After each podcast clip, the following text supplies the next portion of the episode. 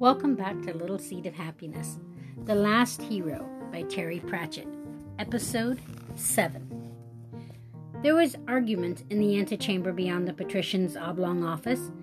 Every few minutes, a clerk slipped in through a side door and laid another pile of papers on the desk. Lord Vetinari stared at them. Possibly, he felt, the thing to do would be to wait until the pile of international advice and demands grew as tall as Cori Celesti and simply climb to the top of it. Zip, zing, and can do, he thought. So, as a man full of get up and go must do, Lord Vetinari got up and went. He unlocked a secret door in the paneling and a moment later was gliding silently through the hidden corridors of his palace. The dungeons of the palace held a number of felons imprisoned at his lordship's pleasure, and since Lord Vetinari was seldom very pleased, they were generally in for the long haul. His destination now, though, was the strangest prisoner of all, who lived in the attic. Leonard of Quirm had never committed a crime. He regarded his fellow man with benign interest. He was an artist, and he was also the cleverest man alive, if you use the word clever in a specialized and technical sense.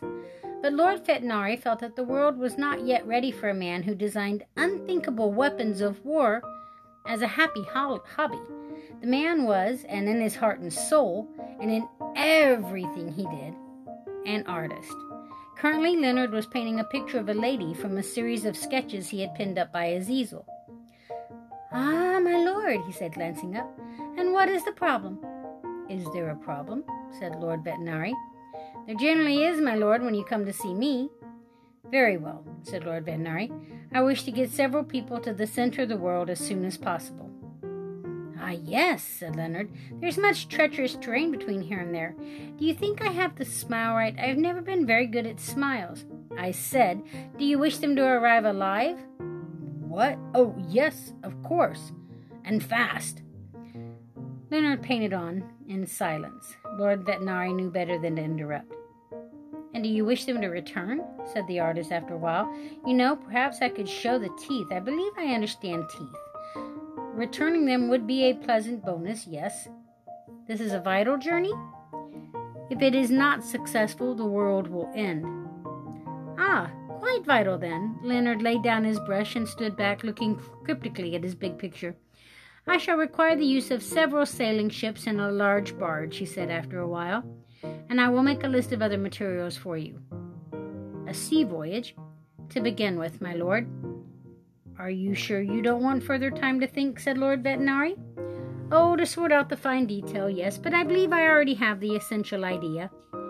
Vetinari looked up the ceiling at the workroom and the armada of paper shapes and bat wing devices and other aerial extravagance that hung there, turning gently in the breeze. This doesn't involve some kind of flying machine, does it? he said suspiciously. Um, why do you ask? Because the destination is a very high place, Leonard, and your flying machines have an inevitable downwards component. Yes, my lord, but I believe that sufficient down eventually becomes up, my lord. Ah, is this philosophy? Practical philosophy, my lord.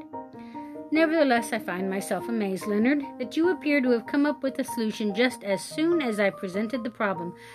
Leonard of Quirm cleaned his brush. I always say, my lord, that a problem correctly posed contains its own solution. But it is true to say that I have given some thought to issues of this nature.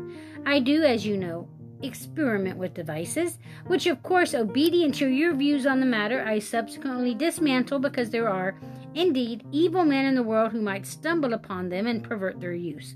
You were kind enough to give me a room with unlimited views of the sky, and I notice things.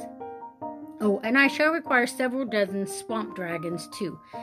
No, there should be more. More than a hundred, I think. Ah, you intend to build a ship that can be drawn into the sky by dragons? said Lord Vetinari, mildly relieved.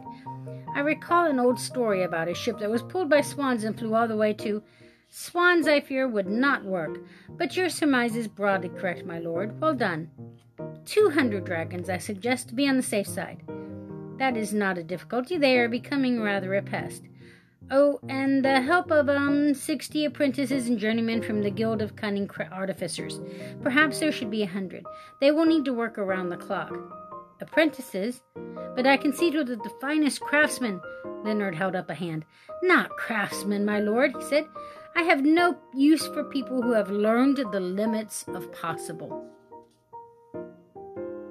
Come back next time and have a great day.